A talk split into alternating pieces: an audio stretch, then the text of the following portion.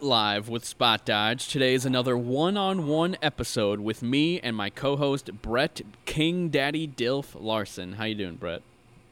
I am frustrated. We are frustrated. okay, so me and Brett just recorded an entire hour and 20 minute episode that didn't work. So we are we're doing a shorter, brief episode, try and go over all the stuff that we just did, but obviously a shorter version because we don't got all night. So this is You know gonna what, be Brett's a, being nice. Brett's being nice. It was my fault. I'm a dumbass and wasn't recording from my end, so Yeah. it was my fault. it's it's okay. It's okay. We don't we don't have to dwell on it. Let's just get get right back to where we were and try and talk about all the stuff that we just did. It was a great episode that no one will ever. It was hear. awesome. That's the saddest part that no one's It'll ever only live know. in our memories. Yep. Yeah. So today, I'm gonna I'm gonna wake up at like two in the morning tonight in, sweat and be like, oh my god, because only me be and Brett will ever know it. Well, only me and you will ever know that that conversation took place, but that's okay. We'll have another good conversation. Yeah, we will. So today's going to be a bite-sized episode, but we're going to talk about some Nintendo Direct stuff, some Xenoblade, Fire Emblem 3 Hopes, and a little bit of Crisis Core and Final Fantasy VII, the universe in general, because there's some controversy going on with exclusivity with that title. And aside from that, we're going to talk about what we're playing. But before all that, please leave us a review over on Apple Podcasts or Spotify. That would really mean a lot. And without further ado, let's get into it. See, this was a way cleaner opening than the original, so that's one good thing, right? Yeah, we knocked that out. We now it's, that that's out. over with. Now we can get on into it and talk about the recent rumors about a Nintendo Direct coming on the 29th of this month. However, in the midst of all of that, Nintendo announced a Xenoblade specific Direct that is happening tomorrow on the 22nd. So, Brett, I know you are not much of a JRPG guy. I personally am, and I love the Xenoblade series. But where are you with this with this uh, next game? Are you interested in it? Are you going to get it? Tell me all about it. Yeah, I um, we, we we've talked not just in our previous recording that is lost in the annals of history, the anals. but um, we, we the annals of history. But we have uh, we've talked one on one before about this. I'm just not much of a JRPG person. Um, which is funny because one of my favorite games of all time is Final Fantasy VII. We'll get back into that later. Well, I'm sure we're going to end on that as we did the last time. Um, but something about Xenoblade has always stuck out to me as I should play this. And when Xenoblade 3 was announced, I thought it was last E3, but apparently it wasn't. When it was announced, um, I remember before it showed that it was Xenoblade 3, and, and obviously if you're a Xenoblade fan, you knew what the you know the title screen was what what game was coming. But I remember I didn't know because I don't know that game. But I remember like before it the the title screen came up that it was Xenoblade 3, I was like, hey damn, this game looks good. Like I'm I'm definitely gonna have to get this. So I was already in at that point. So uh, yeah, I I definitely want to try this game out, even though it's not my genre of game. Yeah. I've been talking up this this series for a while. Despite not loving the combat in any of the previous games, I do love the universe, the characters, the stories, the soundtrack. Everything about it I love except the combat. But this but the combat is tolerable. So, yeah. I'm really looking forward to this one. I do love that this game when it was first revealed, the trailer, it was immediately into this like drama where these characters are yelling at each other. Someone gets like s- like slapped or punched in the face, and you see some blood fly off, and I'm like, damn, they're going straight into it. And uh, Yep. yeah, so the emotions were high in the reveal trailer. So I'm hoping that they cooked up a really good story with this uh, Xenoblade game. Apparently, it's going to somehow connect to the previous two games, but that it's also um, easily accessible for people new to the series. So yeah. I feel like you were just a you were you're a WD, WWE announcer right now. Emotions are high. Emotions are high tonight. Where Stone Cold Steve Austin takes on the Undertaker. That now that was, those were the days. Oh, he um, gave him the stunner, the stunner, the stunner. Yeah. Hell in the cell. Um, the the Attitude Era. That was that was it. it Never was. get It, better. it- yeah, we won't get into it, but yeah, that was definitely some great memories. But uh, Um, but yeah, you were telling me in our last recording that, and I didn't know this about Xenoblade uh, combat, but apparently you can kind of go on autopilot well, and just early let in it the game, play itself to a certain degree. when the game is teaching you like early on it's not challenging. It's just teaching you how the game works. And in Xenoblade, it's kind of like an MMO where you just sort of target your enemy and then you watch the combat unfold, and then you use the abilities and whatnot during that. Where like like that's where it gets more intricate. And early on in the game, when it's like smaller, weaker enemies, you can literally just target an enemy and set down your controller and just just like fight. But uh as things go That's- on, you are then forced to start using special abilities, switching characters, and using their specific abil- specific abilities to take on different enemies and whatnot. So it does get more intricate and complicated. But yeah, it is very much like an MMO style combat. Yeah, that's that's. I gotta say, that's kind of a turnoff. Like, uh, Yeah. I, I use this analogy in, in, in the last recording as well. That um, it, hearing that kind of reminds me of the old like uh, in Red Dead Redemption Two, where you have to go on a long ass trek from point A to point B, where you can basically just put it on autopilot and and let it ride it drive itself. That Well- worked really well in that because it was kind of nice to just put the controller down and Yeah, but- stretch your arms a little bit. But let it be known that I, I'm just talking about the beginning of the game. No, I like, know, I know, not I the whole game. But yeah, for sure. But um, but it sounds like the combat in general is when you're the least Yeah, favorite. I'm not into parts of, of your of the game. Um, I mean, like maybe this one will do something different. I, I liked the definitive edition of Xenoblade's combat more than Xenoblade Two. I didn't like all the the lining up you had to do in the second game. I never fully understood the combat the entire time I I played through the entire game. Um, but the first game was easier to understand, and it was just like just just use your strong abilities whenever you're in a certain spot, or like uh, go hit the enemy's weakness and all that stuff. But the second game was was more confusing, so I'm hoping it's more like the first game. But I do want to say that Red Dead thing you're just talking about. I loved that you were just able to set down the controller and and then you could also Yeah. set the camera to just uh, cinematic mode, and then you could just watch Yep. him like just like go through the environments, and then sooner or later get attacked by a bear, and then Until die. you get ambushed. God damn it, Arthur's dead. Um, No, such a good game yeah, for sure. But yeah, that I for sure beat. Yeah, you did not. Brett, Brett, Brett, we would have to get into that. Yeah, okay. Didn't play the prologue. I give him shit every day, but he's he's he's he's he's gonna play it soon. Um, I downloaded it. Okay, I'm gonna play it tonight. I can't believe you didn't play the best part of the freaking game. Um, We're not gonna talk about that.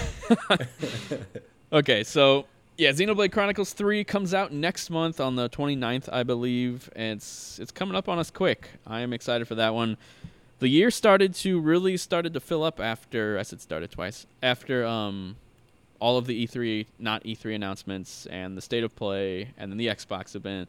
Um so we thought the year was extremely barren, but it turns out it's actually pretty good. Yeah. It's not that bad. No, it- and, and I was kind of hoping that once that not I hate calling it the not E3, but what else do you call it? Like Yeah. I, it still was E3, but it wasn't, you know. Yeah. But I I, I, I kind of was expecting things were going to fill up. I mean, it would almost have to because it was bare bare before this month, like the announcements of this month. Yeah, like but uh, like we had our list that we always use every year, and it had like three games There's like on three. There's like three legit three games that me and you were both gonna going. Okay, these are for sure games that we're gonna split, that like we're looking on. forward to, and then we're gonna go halfsies on.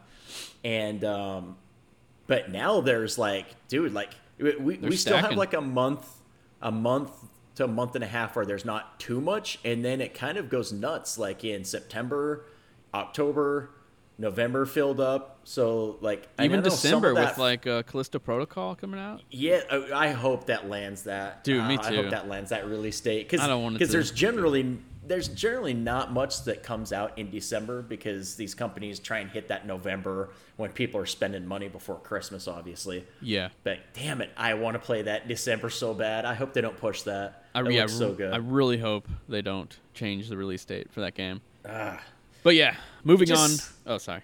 yeah, no, that's all good. We can move on. Okay, moving on from Xenoblade Chronicles 3, which I'm really looking forward to. Definitely, definitely looking forward to. A different JRPG series and its spinoff, Fire Emblem Hyrule Warriors, comes out in two days. How? Oh wait, is it two days? Yeah, yeah, two days. But they already released a demo, which I just gotta say, I love this thing that a lot of publishers do with uh, JRPGs specifically, which is they'll release a demo ahead of launch and let you carry on all of your progress. And usually that wouldn't be that big of a deal, but a lot of these demos, like for Dragon Quest XI, for for uh, this this Fire Emblem game, and a few others, they're meaty demos. Like this demo is like four hours long. Like that's absolutely Yeah. insane. And so the game basically comes out earlier than its actual release date because you get to like play it, and then as soon as it comes out, you can just continue where you left off. Um, but yeah, I do love the uh, early demo stuff. But anyway, let's get into Fire Emblem Three Hopes. This is one I was really looking forward to because I love the Fire Emblem Three Houses universe, all of its characters and different houses and crazy twists and turns of its story. But one big major gripe that I have, and I'm just going to be basically making the Cliff Notes version of my giant rant from our previously recorded podcast. But I really hate this whole what if scenario like they did with Age of Calamity. Breath of the Wild's story, like one of the most intriguing elements of its story was the fact that Link woke up and found out that all the heroes died 100 years ago. It was it, it was just really interesting and very unlike Nintendo and Zelda. Just straight up telling you, yeah, these people are dead, the or these Gorons and whatnot. They are dead. Um, so it was it was really interesting, like finding out their backstories and stuff in Breath of the Wild, and I was really looking forward to Age of Calamity because we were going to get to know them even more before to the like before we see their inevitable deaths because we knew that they were going to die because of uh, um, Age of Calamity took place during that time period. But then they went and did this whole multiverse situation where the good guys go back in time and save their ancestors and I was just like, "What? You guys had something so special to build upon and show us these emotional endings for these characters that you could have developed and made it even more impactful that they died. But instead, you do this stupid multiverse thing where the good guys just have to win. Despite Breath of the Wild story, one of the most intriguing elements of it being the fact that the that the heroes lost. So with Fire Emblem, it's sort of a similar situation, but not as big of a crime because Fire Emblem Three Houses story in this game doesn't unfold how it like how it's supposed to. Um, the game takes place not before or after; it takes place during Fire Emblem Three Houses, and it's an entirely different main character named Shez and Byleth by some weird um, events is like the bad guy now. I haven't gotten too far into it, so I don't really know know uh, Byleth's whole story, but basically the game is taking place during the same time period as the original three houses did, but it's a, a totally different story unfolding with like similar elements and you know the whole cast of characters, which the characters is like a really strong point of the three houses uh, game. So I'm glad to be with them again. But ju- like just the fact that like none of that story that I experienced in Three Houses is going to unfold or has unfolded, the fact that it's just basically non-existent sort of hurts the overall like game in my opinion. Like I loved Three Houses story. I think it's one of the best gaming stories ever told with some really great moments, twists and turns, emotional moments. And then they're going to basically make it non-canon in Three Hopes, which it like not that Three Hopes is the canon version, but like they're two different canons entirely. Is basically what I'm saying. They're, it's like a what if scenario. So uh, that's That what disappointed me. me. Yeah. Um. Yeah, that that irritates me. And I didn't even play three uh, uh, three hopes and um, Three uh, Houses. three houses. I'm sorry, and that that even irritates me because I feel like I feel like sometimes using while they can be fun, like a what if story or or a multiverse story or a, even like a time traveling story can be really fun. I also feel like it's it discredits real stories and, and it's it's a it's a I feel like sometimes it, it's a it's a writer's way of bullshitting their way into like an, another another game or another movie or another you know what i mean? Like sometimes i feel like it's just lazy writing and that's their way of explaining why they're doing another another another season in this series or that's why they're they're doing another game in this series or, or, or so on and so forth at times it can be really special and it can be done phenomenally um, spoilers for final fantasy VII. i don't want to like you, you know if you haven't played that yet final fantasy VII remake spoilers for that but uh, the multiverse stuff done in in Final Fantasy VII remake was phenomenally done phenomenally well. Yeah. And uh, it actually made it more interesting, which is surprising because I thought for as great as the original story was, what they did actually brought more intrigue to it. But when I found out what I what I did with Age of Calamity, it almost felt like it almost felt like it discredits Breath of the Wild and like everything that stood for. They're, I mean, they're just total like they both like they exist in their own continuity, and it's like yeah, that's, it's that's like not they, what they kind of just cancel each other out. Yeah, and, like- and that's stupid because because white white they had this lined up. They had this hand wrapped and gifted to them This- to have yeah, this like- uh, incredible Breath story in Age of Calamity. You mean- to mean just Breath have of the this, er, Wild? or well, well, with Age of Calamity for it to end with like this. oh just, yeah, it could have. Okay, just so this sob like just just this. the game could have been Oscar worthy, but obviously not Oscars No, because really. it could have ended on such a high note, giving us this bleak, sad ending where these characters that you get to know and you fall in love with over the course of Age of Calamity and the little bits that you already know about them from Breath of the Wild, it would have ended with their demise, and that is so Right. different. It's so interesting, and I had said this in the previous recording, but they could have edited it in such a beautiful way that ends these characters, but then still leaves hope at the end, where it fades from black and and you see water, and it's go it's going up the water, and you see Link's face and his eyes open, and then from right there it leads right into Breath of the you know Wild. that's right when Breath of the Wild starts, and it could have been so Th- th- good. That, c- you know, it could have that that could have been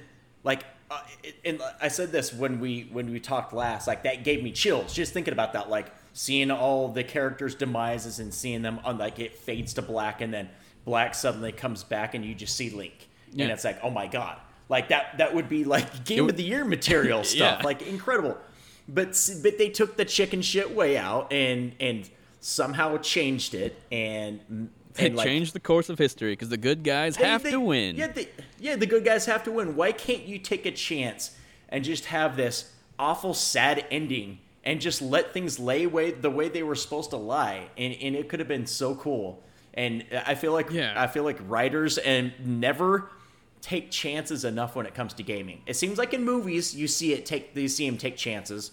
It seems like even in like TV shows they take chances to a certain degree. They can't do it all the time because they still have to extend the series but you just never see in gaming like it's always the hero is the one at the end of the game with the sword still in his hand and like prevails. You I just never feel just like- see this awful ending where you're just like in tears at the end, going, "My God, I can't believe I just witnessed like all these people die." Like it was that and was then that was it- it- terrible.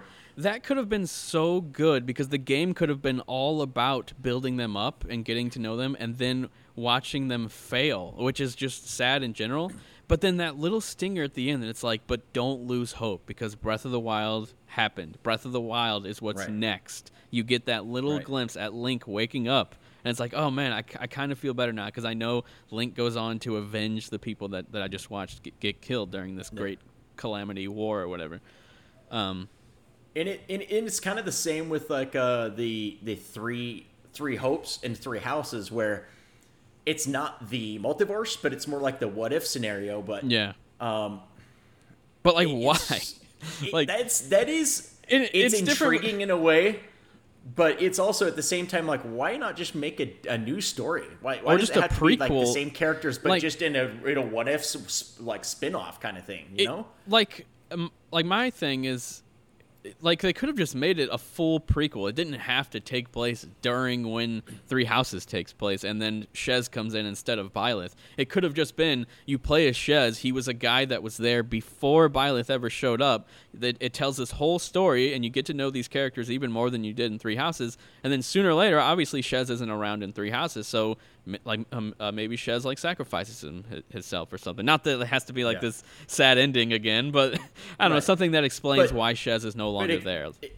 it could have just like had some continuity and just moved Yeah, forward went the right story into- yeah. instead of yeah. breaking all the Yeah, for sure. And, um, but yeah, stuff the- stuff like that's annoying. Like I, I just feel like it, it almost it almost makes you feel like why do I want to replay like the same timeline as different characters? Like what's what's my motivation in that? Like exactly. you know what I mean? That's Like, sort of how I'm feeling about it. But I did want to talk about the actual game itself. Um, the characters and stuff, like like seeing all these faces again, is is very nostalgic. Even though the game came out like two three years ago, um, and it's all done really well in terms of the like social dynamic and like talking to them, uh, walking around the camp and whatnot.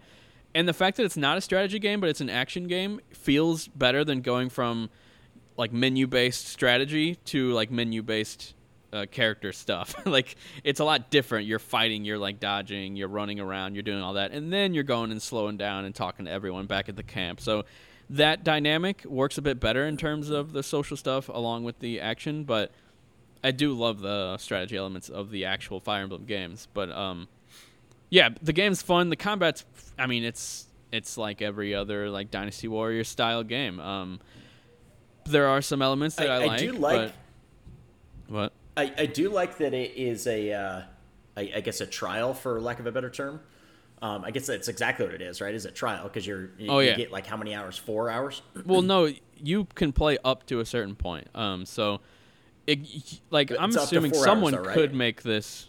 Well, it's a, it's roughly around four hours long, but Oh, okay. I'm a, Oh, I think it's, it's still just a demo then. yeah, it's just a demo. You it's not a trial. to a certain point.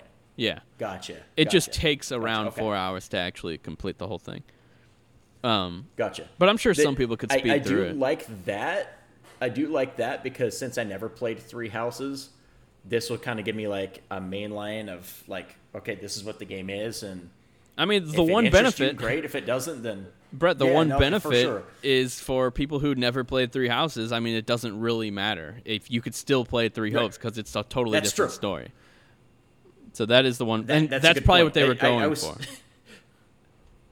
Maybe they, they might have. Um, I, I was saying in the earlier though, it was funny. I, I uh, Br- Brett has talked about Three Houses plenty of times before, and, and like a few nights ago, he's like, Brett, I don't think you're ever going to play this game. I'm going to be honest. Do you mind if I just completely spoil Three Houses for you? And I was thinking to myself, I was like, I really don't like being spoiled about stuff or on, on things, especially a game that big. Like that was up for Game of the Year that year.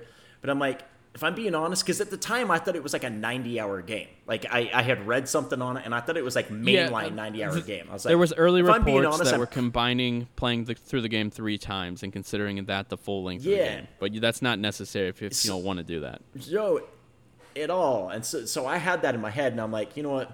If I'm being honest with myself, no matter how great it is, I'm probably not going to start a 90 hour game. So go ahead and spoil it. So he he gives me this big spiel of, of, of context and like leads me up, and he goes, and that leads into this cutscene, and he shows me the cutscene, and I'm sitting there watching it like I'm watching a TV show, like hanging on a, on every word, and it ends, and the only thing I say back after is, God damn it, Brett! I wish you wouldn't have told me or showed me that because I wish I would have experienced that for myself now. Like, Dude, it was I- something I, special. I, I, Like- I understand it now, like why he liked it so much, why it was hailed uh, to such a high degree, and uh, maybe this is perfect for me then because like I I see why it was so special, and maybe maybe this game is is perfect for me then. I don't know.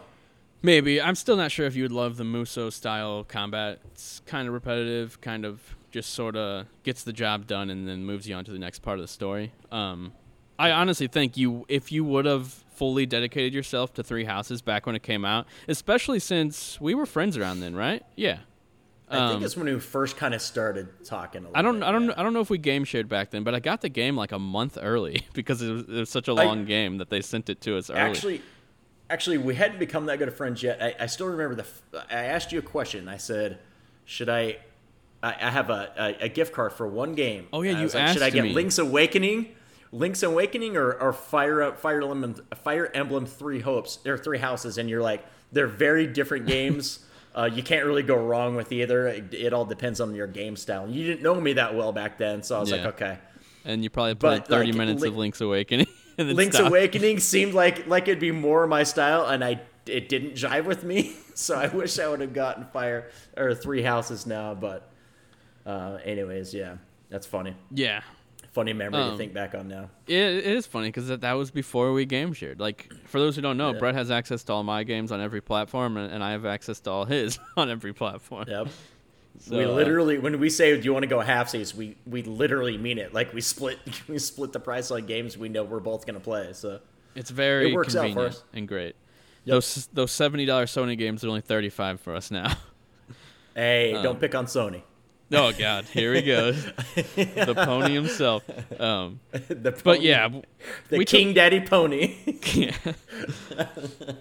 so yeah, the game is pretty good. Like, despite my qualms with it, I'm still having a good time, and I'll probably play it till the end of the demo. And then if if something happens like story wise at the end of the demo, that's like I can't refuse. Like I'm gonna be like, Just oh, hooks you." screw it, I'm gonna buy it. Yeah. Um, All right. And and Well, honestly, let me the- know then, like the if, fact- if it gets to a point, if it gets to a point where you're like, dude, okay, this got really good. You sh- let's let's get this. Then I'll trust your your Oh, judgment okay. on it. Yeah, but and the fact that it that the story like the golden path is apparently only 15 to 20 hours honestly intrigues me more. I feel more inclined to buy it because Yeah. let's face it, like a lot of video games are too long and I end up abandoning Yeah. them. Um That's really bite sized. It's Yeah. more consumable for sure. yeah. Now let's get into the next topic which was oh yeah, all the Final Fantasy news. There was one big thing, Final Fantasy VII Rebirth, which obviously continues the remake trilogy now. They confirmed it's a trilogy, which is interesting. Um, having been like having played the original recently, I'm re- I'm playing it right now for the first time all the way through. Um, it's so funny to me that the first game literally all takes place in the first like two hours of the original game, and then then the original it game weird? is still like thirty hours long after that. Two dozen hours, three dozen hours, like yeah, like? I don't even know how they're like they're gonna definitely have to cut some stuff if this if there's only two more games in this trilogy, unless they just speed it up like hardcore, because there's like Well, so many fu- elements of the original that are probably not gonna be in this whole remake Yeah, I- trilogy. it, dude. At this at this pace, it, they would be like eight Like parts eight to games, this, you know? yeah. Because yeah, dude. Because like the uh, Final Fantasy VII remake was what 20, 25 hours. Like it was a meaty ass I game. think it was like sure. 30, 40, maybe 50. It was pretty long. maybe long, maybe yeah. Like yeah, it was a it was not a short game. And then when you compare it to where in the the original game, it was like like you said, two or three or maybe four hours. yeah, to get out of game. that that that Midgar. area, yeah, out of out of Midgar, it was literally like two hours. Like it's Yeah. ridiculously short. yeah. Um, so obviously they're gonna probably skip areas, skip some stuff, and I trust them. I mean, after the first part, I, I definitely Yeah. trust whatever they have coming up next because they knocked it out of the park, uh, out of the park with the with the first part of the remake. Definitely. And interestingly enough, despite the remake only being on PS5 and PC, the original on PC, uh, PC now, um, Crisis Core, the prequel to Final Fantasy VII, and now sort of sequel to remake because it seems like they're going to be building some connections there. Um, it's coming out on everything, even Switch, which is interesting because I mean Square and Sony have been on each other's D a lot lately, and it's pretty cool that it's coming everywhere. But it's also kind of bizarre at the same time, you know. Um, I, I'm s- still surprised we haven't heard the Sony has acquired Square. Like, how many how many like deals do we have to see where it's just a Sony game? I mean, there was. I mean, they never even officially said it, but this is a year and a half later, and Final Fantasy VII Remake's only been on PlayStation I'm- and, well, and what's- PC. What's crazy is uh, Final Fantasy VII Remake, the original box, like the case for PS4, said only on on PS4 until like April 2019 or something like that. So Oh, it did. I making people that. assume that okay, so after that date, it's gonna come to Xbox, obviously, and then it never Yeah. did. So, and the rumor was was that Sony kept extending the license of it like over and over, like paying to keep it exclusive. Okay. Sony has been really into paying for these like timed exclusives, but like way longer than your typical timed exclusive. Like the rumor was was that they were paying for Starfield ex- exclusivity as well before Microsoft bought Bethesda. Um, and then with Spider-Man, That's obviously, they they're like, God damn it, you're not getting you're not getting Starfield. Get the hell out of our way. yeah. And then, But yeah, I mean, after after Final Fantasy VII remake, then they also did Forspoken, which is a yeah, true Square uh, Enix game once um, again. Yeah, and then uh, Final Fantasy 16. yeah, Those be 16 is exclusive exclusives. as well. Like they're fully into it, and and I'm I'm curious if if in the beginning stages if if Spider-Man was ever a timed exclusive because that that that was before Sony bought Insomniac. Insomniac just made an Xbox exclusive right before that. Um, and it was Disney involved, so like I'm sure Disney would have wanted it on all platforms because before Spider-Man PS4, yeah. Spider-Man was on all platforms for years. Um, so I'm wondering if that was ever potentially on the like, in like planned to come to more than just PS4 well, for I, such a long time. I read some story. Correct me if I'm wrong, because you're usually on top of like Microsoft news. But I read some story where Spider-Man was presented to Xbox and they turned them down because they didn't want to pay the royalties on it or something. Yeah, there was basically Sony said we'll do it, and it's like paid off like insane dividends for yeah. them. So so Spider-Man was almost an Xbox game. Yeah, apparently in, in uh, early stages of the games, like before it existed, um, mm-hmm. Insomniac I think went to Disney, and then Disney was shopping around to like who wants to publish the game, or uh, Marvel and Disney, and um, and Microsoft said no. But like when you think about it, um, Sunset Overdrive, despite being critically praised, did not sell well at all. Insomniac just yeah. developed that exclusively on Xbox, and Xbox was sort of just giving up on all exclusive stuff around that time. Like, yeah, it was a pretty that, that was dry. It was, a, it was, a, dark time for Microsoft. It was a dry that, generation that stretch. Um, yeah, there was a lot of like um, games that they published that weren't a part of their first party stuff that that ended up being really good, like like Ori, like both those games, and whatnot. But yeah, they were totally like once they saw that they have like they would have to like split all the money with Disney and Marvel, they were like, eh, it's probably not worth it. It's just a Spider-Man yeah. game, you know. Like they were probably just thinking, I mean, look at the sales of the other Spider-Man games; they're good, but not like crazy like investments that we should go do. Um, and now Spider-Man's become like it's freaking massive. Sony's best-selling game of all time. it's uh one of their highest-selling first-party games, Spider-Man One. Isn't it twenty million? Yeah, over twenty million like units. Over twenty million units. That's crazy. Yeah, but anyway, it's, yeah, it's nuts that we don't have to stay on this too long, but it's nuts that really had Xbox given them the words, Insomniac would be theirs, and uh, they they did Sunset Overdrive and didn't doing very well.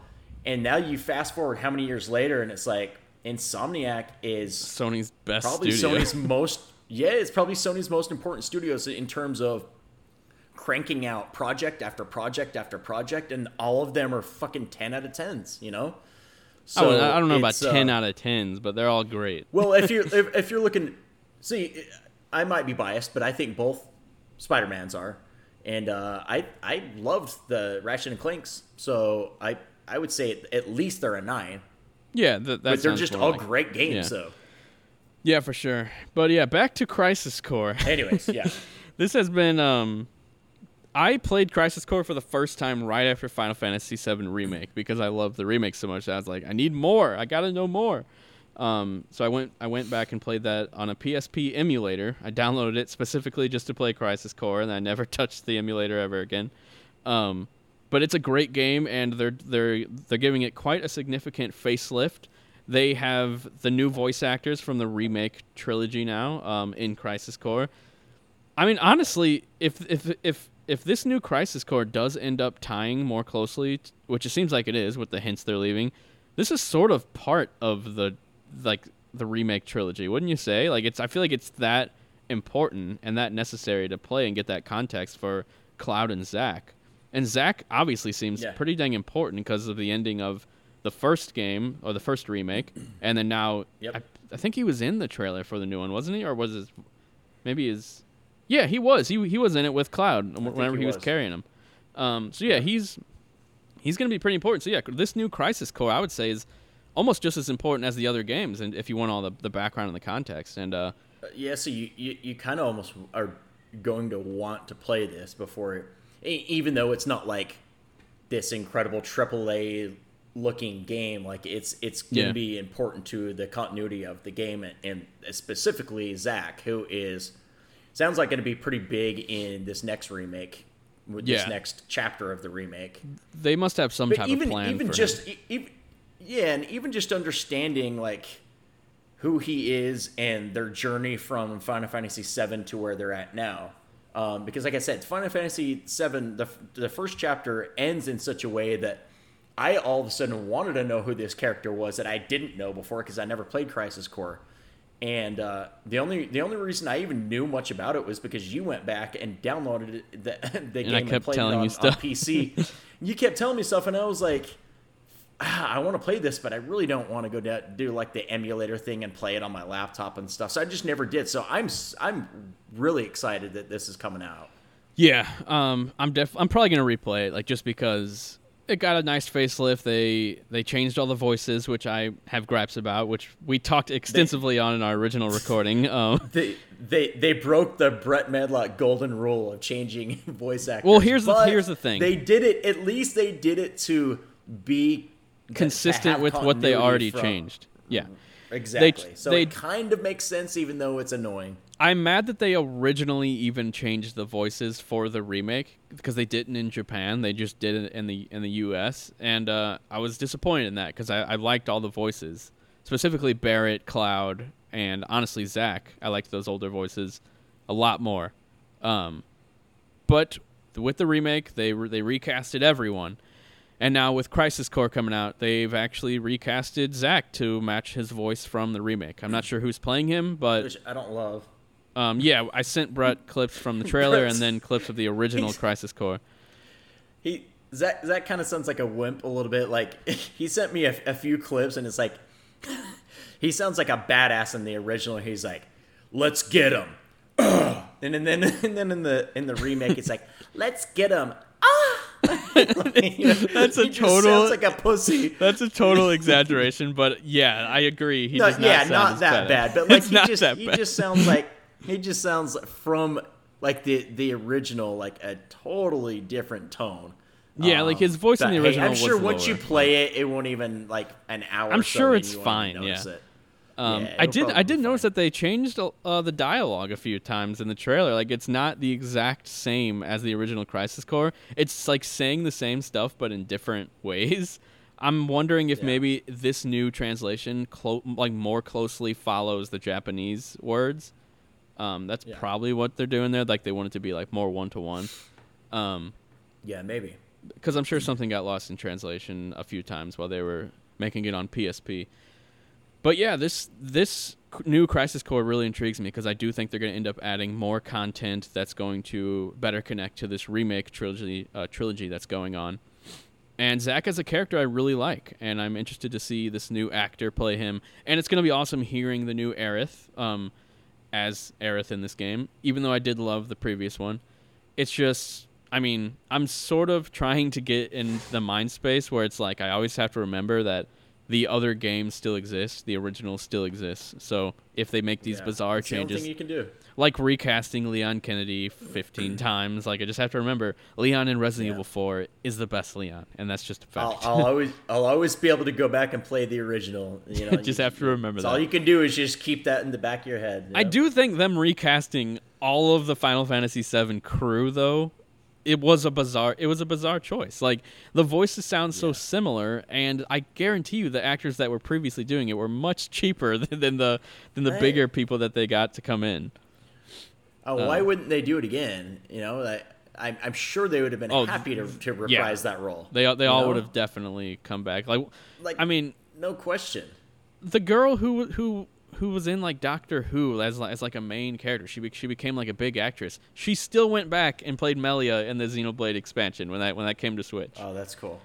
Yeah, so I was you, like, you talking about the actress that became the female Doctor Who? I don't I don't know if she's the female one, but she's uh, like a bigger character on the show. Um, Oh, okay. she was uh, uh, back when she played the character in the Wii version of Xenoblade. She wasn't a very big actress at all, but in that ten year gap, she got much bigger and started getting like bigger roles. But she still came back and, and played Melia again, which was really cool. Yeah, that's cool. So yeah, I'm I'm positive that the the other actors would have come back and played them. And keep in mind, they played them in the reveal trailer, so they thought they were going to be in the game. I, I bet they were so happy. Like if you, if That's you, true. If you go back and watch the first Final Fantasy VII trailer, you will hear all of the previous voice actors. And by previous voice actors, I mean the characters, the actors that played Cloud, Barret, Tifa, all from the animated movie and the various cameos from other games like Smash Brothers and, and Kingdom Hearts. Like all of those voice actors were in the original Final Fantasy VII remake trailer, and then they all got replaced. That's kind of messed up. it is like it's, it's messed up. It's uh, like uh, one of the most honest interviews I've ever uh, listened to was on this uh, podcast called uh, Residence of Evil. They interviewed Claire, the voice actress, the old voice actress of Claire, and it was finally someone being open and honest and being like, "Yeah, like I wanted to keep playing the character, but." Capcom started going through a different hiring agency here in the U.S., and then they only wanted to hire all of their friends and, and people who lived in California. So that's what happened. Then they so they bizarre. they recasted everyone, and then uh, um, uh, Matthew Mercer, who played Leon in like Resident Evil Six and whatnot, he he wanted to keep playing Leon, but he he went through like some type of agency that Capcom didn't work with because the actors get paid more or whatever. And it's like, man, I wish these studios cared much- more about that that continuity. How hard could it be for Capcom to just be like, okay, even though you're with this other agency, we'll we'll work around it, figure it out. Like for, for the sake of these diehard fans that know you as Leon, we'll figure it out, we'll make it work. It's and bring you bizarre to me, dude. Like, Like- it could not be that hard. And the thing is, is like Capcom cares in Japan where where they're at because they keep all the same voice actors. Same with Square. The original Cloud Yep. from the movie, the CG movie. I don't know if you remember that. Uh, Advent Children. He's still playing Mm-hmm. Cloud in the in the remake. Like, so like people are always like, well, it's a it's a whole remake. It's a reboot. So yeah, they recast everyone. But it's like, well, they didn't recast them in in Japan. Uh, Yep. s- same with Leon in, in Resident Evil 2 remake. Same Leon from Resident Evil 6. Like, you know what I mean? Yep. But yeah, Japan doesn't mess around with voice acting. Like they they stay care. true to their Yeah. no matter no matter the company, no matter the game. Like they they keep it together. I love that about them. for sure. But uh, yeah. So I guess uh, that's pretty much it on Crisis Core. Um, I'm r- I'm actually really excited for that, even though I just played the game not not that long ago. Um, Yeah, I'm, for sure playing it too. I'm excited. the combat looks more smooth than it did in the PSP version. Like if you did like a dodge roll, which I think was in the game, um, if I'm thinking correctly, I'm pretty sure there's like a dodge roll. Um, like right after you did it, you'd be like stopped in your tracks for a second, and then you could start running. It looked like in this one in the trailer, like when he jumps and rolls, he like continues that that uh, momentum and like into his running animation. Um, so it's nice that they made little like quality of life changes like that. Uh, but yeah, where are you at on on all of this? No, I, I. It's it's funny. Like for me, being like the last JRPG person to talk to you on this is like ninety percent of this this episode, which is great because I just don't talk or I I, I don't play that many JRPGs. But um, I love Final Fantasy. I love Final Fantasy Seven. And I've I've always told you like when you played Crisis Core, I wish I could have played that back in the day, and uh, I would I, I'm super super excited. I hate saying stoked, but I, I'm stoked to play Crisis Core. I really am. Like, I've I've always been jealous of the fact that you were able to play that, and I just didn't want to go do the emulation route. Yeah. And uh, so when I found out they were doing the the remaster or remake, whatever you want to call it, it's basically just a remaster, right? I mean, it's like a It's like a it's like a halfway like half remaster slash remake. because like Um, the graphics look pretty significantly much like better. Yeah, it, like, it looks a lot better just new. like an upres. Yeah, it's definitely not just an upres. They they they redid all the environments, all the character models. It's just a Yeah. very similar skeleton to the to the original game. It looks like Yeah. like all the same so I'm structure exci- and layout. Yeah, so I'm excited just because it mainly because uh, I always wanted to know who Zack was, and I never got to know who he was because I didn't play Crisis Core, but I knew of him. So this will be cool. I'm excited to play it. Yeah, it's a it's actually a really good story. Um, I've really fallen in love with the Final Fantasy VII universe over the past few years now. Um, and speaking of that, I'm actually playing the original game. We we won't go too long on what we're playing, but I did want to shout out. I'm playing Final Fantasy VII, the original. Not for the first time because I played it as a kid, but I never like completed it or really paid much attention to the story as a kid. I, I do have those fond memories of like especially playing through the beginning because I had like a demo disc uh, when I wasn't at my cousin's house who actually had the game. Um, so I played through that demo a lot of times, but I was never able to play through the entire game myself. And I probably w- wouldn't even have had the attention span to complete a game like this when I was like seven Yeah. or eight or whatever. Um, so yeah, I'm finally playing through it. I know it's sort of a, a, a it's like a criminal offense that I haven't actually played through the original ever. I did obviously know the st- like most of the story and stuff because that's just sort of known to the public now, like with Aerith and whatnot, what happens with all that. But dude, like for a game that came out in '97, like there are some really impressive things they got going on, like with the CG cutscenes, with how you're able to sometimes even move around when there's a CG cutscene going on. Like if there's like a transition and you're on like a a ship or something, it'll all be pre- like a pre-rendered cutscene, but they'll somehow let you control your character, who's obviously not pre-rendered because he'll stick out like a sore thumb, like compared to the rest of it, because like it's all like r- really blurry. Um, but yeah, there's just a lot of technical stuff going on in this game that was that's like really impressive. And if I would have taken the time to play this in '97, I think I would like I would have like my mind blown because of all of the incredible set pieces and story moments and just like everything about the game is super impressive. And this is old news, obviously. Like uh, Final Fantasy VII is amazing. Everybody knows that. But as someone who's just now like playing through all of it in 2022, it, it is a, actually a really special game, and I'm enjoying it a lot. And I'll probably talk about it a lot more in the next episode because I'll probably beat it today, tonight, or tomorrow. Um, then yeah, that's pretty. I am I am playing 13 Sentinels and Scarlet Nexus, but I'll I'll save that for next week. What have you been playing lately?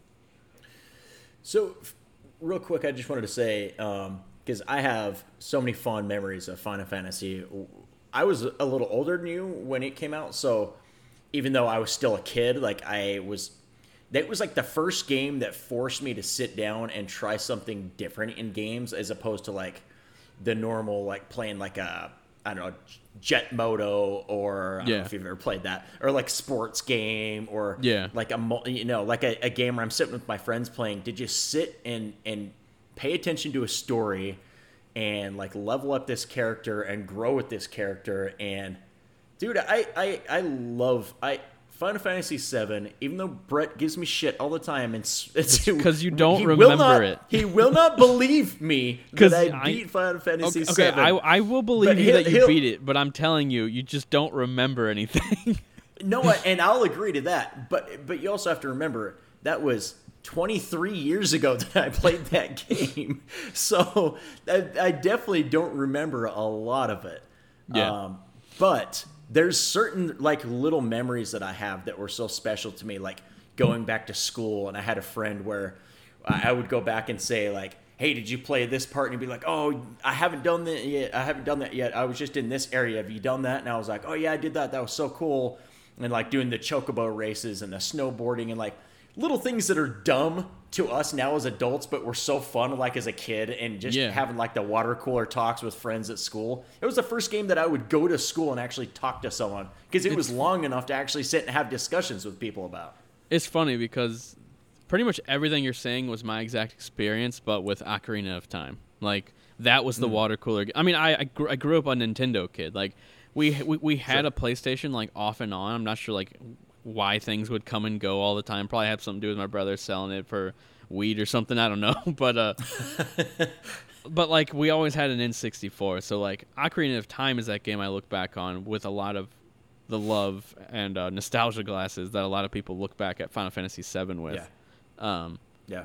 but yeah, like the game is truly impressive. Like even in 2022, I'm able to put myself in the 1997 shoes of someone and be like, "Wow, this was really impressive for its time." Crazy. Like s- the scope of the game is just really, really good. Like it's hard to believe that that Ocarina of Time and Final Fantasy VII came out fairly close together. Like they're only one year apart, and they're probably not even a full year apart. All- They're just different, like uh, calendar years.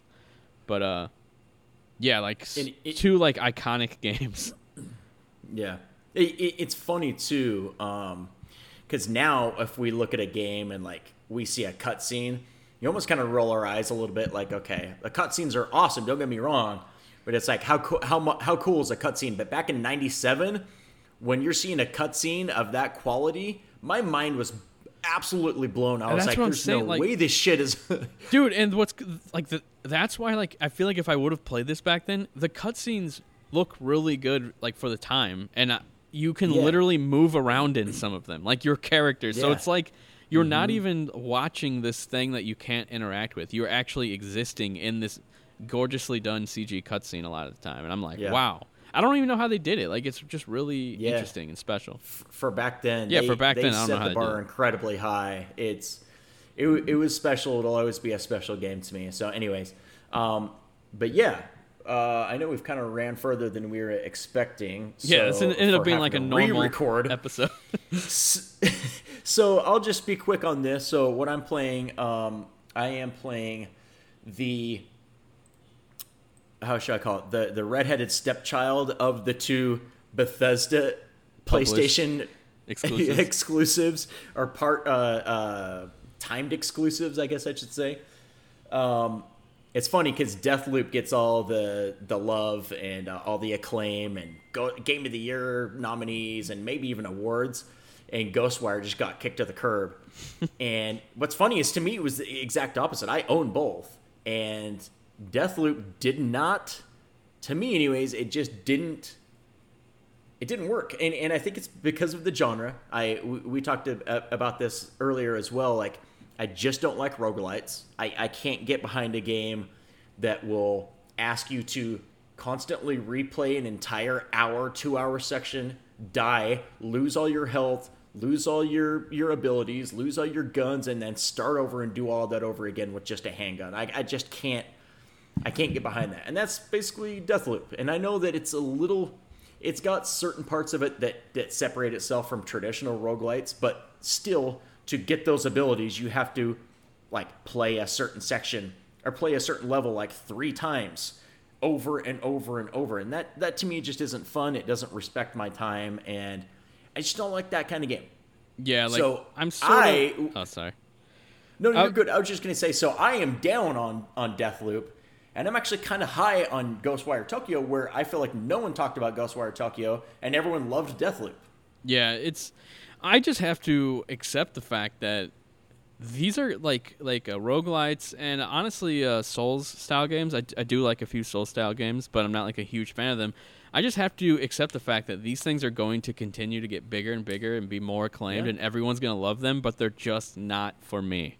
Like I'm just not gonna get into them. It's just not my style. And And and It's kind of- unfortunately, we're getting outnumbered by Yeah. the day, and more I and more people are loving this miserable type of gaming experience. I don't know why you want to play a game like this, but more and more people. I don't know if it's because like it's like the that it tests them, and, and it's like a test of your your will and like you know how good you are as a gamer to do like the whole Elden Ring thing of getting your ass slaughtered twenty times in a row before you finally beat a boss, and it gives you that like that like feeling of of uh I, like like uh you- like even when I play a Souls game, like I don't I'm like I pl- I, I beat Demon's Souls and I beat like other Souls like games like uh, Mortal Shell, but I wasn't really necessarily enjoying them. I was just I was liking the fact anything. that I was overcoming a challenge, and I think that's what Right. that's what people are super into. I'm just not super into always doing that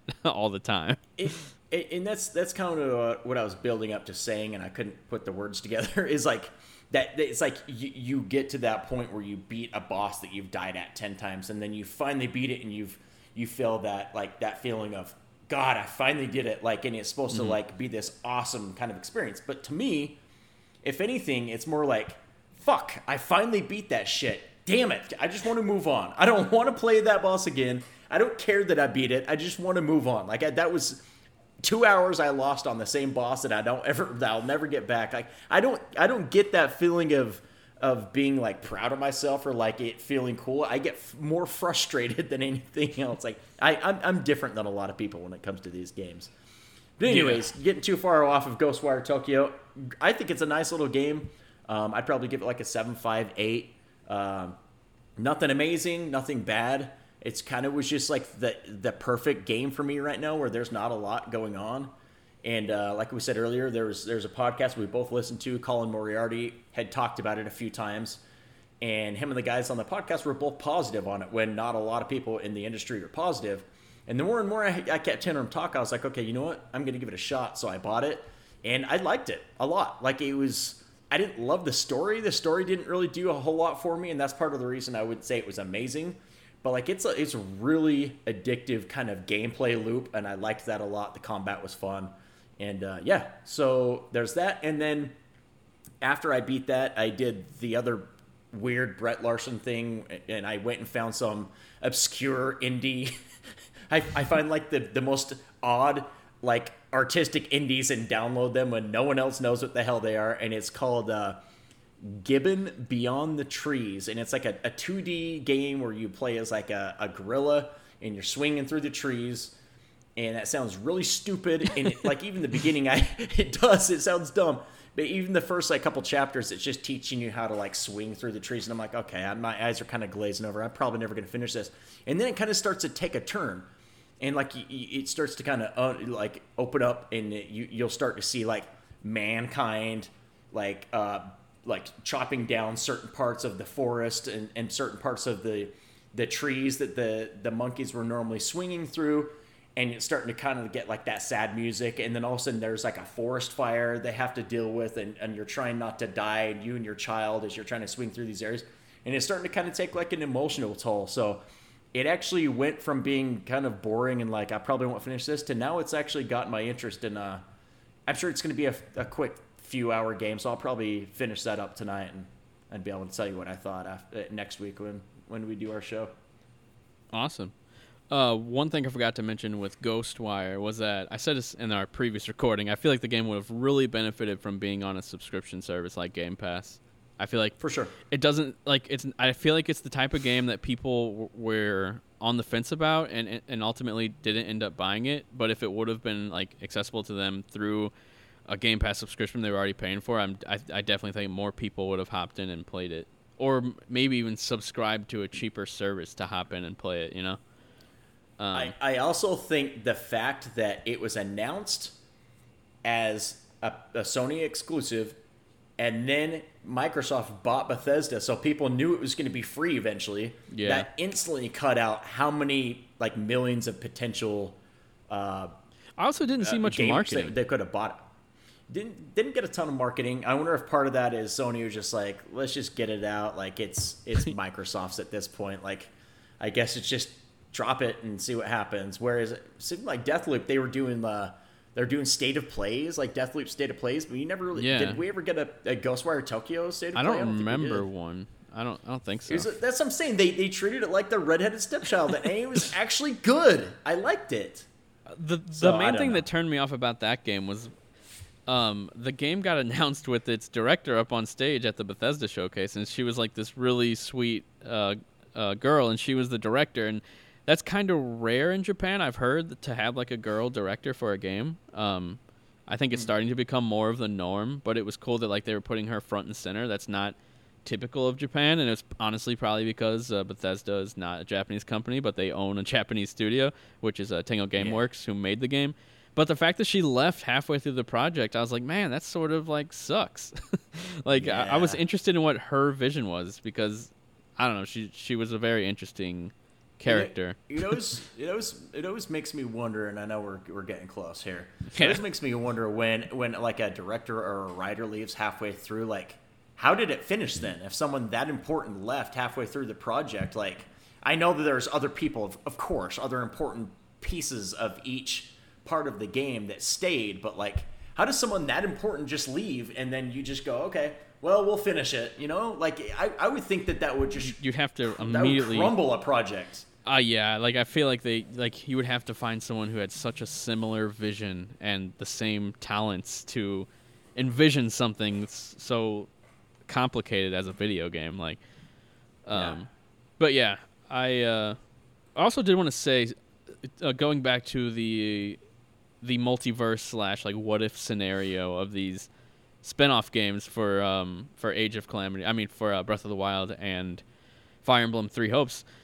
I'm honestly mad at myself for never like I can't believe I never played this because I loved Persona Five, but I never played for uh, Persona Strikers, and this is apparently like the uh. only one of them all that actually is a continuation of the Persona Five story which is oh, it's wow. not like a what if scenario. It's not some multiverse thing. It's like, per, like in the marketing they kept putting a two in, instead of an S. It would, it would say Persona Five Tube, and then it would flip over and be the S, um, as like for strikers. Oh, that's right. Yeah. So, I'm I'm probably gonna get to playing that. I'm just playing a lot right now. I was gonna say now you'll have to play that. yeah. That.